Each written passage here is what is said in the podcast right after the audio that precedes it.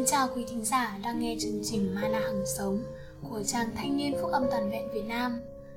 Nhằm mục đích khích lệ đức tin trong Chúa Cứu Thế Giêsu, hôm nay chúng ta sẽ cùng nhau suy ngẫm chủ đề Tuổi trẻ cơ đốc và những trào lưu của xã hội.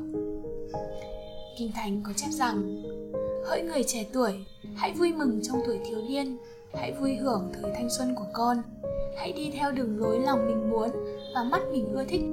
Nhưng phải biết rằng vì mọi việc ấy Đức Chúa Trời sẽ đem con ra mà xét xử Truyền đạo chương 11 câu 10 Vua Salomon, con trai vua David, người giàu có và khôn ngoan nhất, đã có những lời tâm tình cho người trẻ khi ông ở tuổi xế chiều.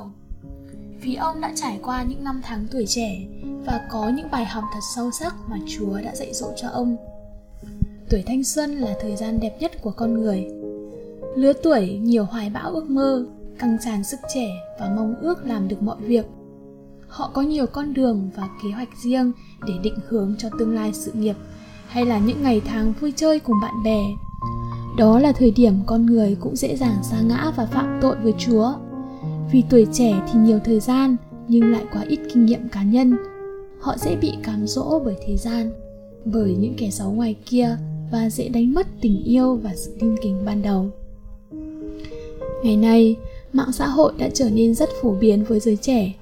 Họ vui thích những thế giới ảo, nơi có vô số những cạm bẫy đang chờ đợi họ như ham mê game, sắc đẹp, ham mê tiền bạc, lạm dụng tình dục, trào lưu người nổi tiếng hay những lời nói tiêu cực.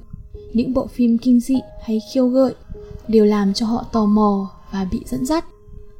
Họ đánh mất những thời giờ quý giá dành cho gia đình và công việc, và kẻ thù rất muốn nắm bắt những người trẻ và khiến họ quên mất rằng họ thuộc về Đức Chúa Trời. Không chỉ ngày nay mà thời đại các sứ đồ đầu tiên, những người trẻ cũng luôn có những sự nhắc nhở và chỉ dẫn của Chúa qua sự chỉ dẫn của những người trưởng thành. Sứ đồ Phaolô đã viết cho Timôthê về đời sống của người trẻ nên như thế nào với tấm lòng của người thầy và người cha.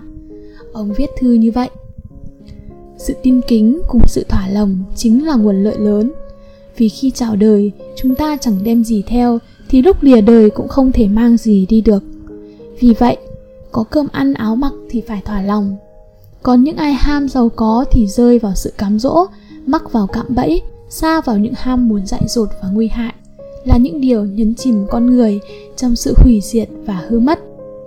Vì lòng tham tiền bạc là cội rễ của mọi điều ác, một số người vì đeo đuổi nó mà lìa bỏ đức tin, tự chuốc lấy nỗi đau nhức nhối trong Timothy nhất chương 6 câu 6 đến câu 10. Phaolô chỉ cho học trò mình là Timothy, hãy giữ sự tin kính và sự thỏa lòng. Hãy tin kính với Đức Chúa Trời, với cha mẹ, với các bậc trưởng lão và những người xung quanh mình. Hãy thỏa lòng với mọi sự Chúa ban cho hiện tại. Nhiều người trẻ sẵn sàng làm mọi việc để có nhiều tiền hơn. Điều đó cũng cần có sự khôn ngoan, vì dễ lắm chúng ta sẽ tham lam và dễ xa vào sự hủy diệt và hư mất, dễ đánh mất đức tin và họ đau khổ vì tội lỗi. Sứ đồ Phaolô với tình yêu thương đã chỉ dẫn cho Timôthê, hãy cẩn thận với tấm lòng mình, với tiền bạc và cả tình dục trai trẻ nữa. Chúng ta biết rằng, thân thể mình là đền thờ của đức thánh linh, là đức chúa trời ngự trong anh em. Hãy trân trọng nó vì đó là món quà ngài ban cho chúng ta. Thế gian thì mong muốn bạn hãy tự do đi. Sống theo ý muốn của mình đi Vì tuổi trẻ chỉ có một lần. Hãy tận hưởng những thú vui khoái lạc như ma túy, cờ bạc, bia rượu, thuốc lá và quan hệ trước hôn nhân Rồi nạn phá thai. Đó là những điều sẽ làm cho những người trẻ vui thích và thấy được là chính mình. Thế nhưng hậu quả lại là điều hết sức đau lòng. Là bệnh tật, là nợ nần, là đau đớn thể xác là đánh mất các mối quan hệ với Chúa và người thân và những giọt nước mắt muộn màng. Hãy thức tỉnh hỡi những người trẻ tuổi. Chúa muốn dùng tuổi trẻ, sức khỏe, thời gian của bạn để phục vụ và vui mừng thật trong vương quốc của Ngài trên đất này. Ngay bây giờ, không bao giờ là quá muộn. Hãy trở về cùng cha thân yêu và Ngài sẵn sàng giang tay đón bạn như đứa con đi xa lâu ngày trở về. Chúng ta cùng nhau cầu nguyện Lạy Chúa là cha nhân từ của chúng con. Chúng con cảm tạ Chúa vì sự cứu chuộc, và tình yêu của Ngài. Ngài đã sẵn sàng tha thứ cho tội lỗi của con và cho con có cơ hội được trở về làm con yêu dấu của Ngài. Con xin mời Chúa Giêsu bước vào làm Chúa và làm chủ trên cuộc đời con. Con thành kính cầu nguyện trong danh Chúa Giêsu Christ. Amen. Xin cảm ơn quý vị đã dành thời gian lắng nghe chương trình Mana Hằng Sống.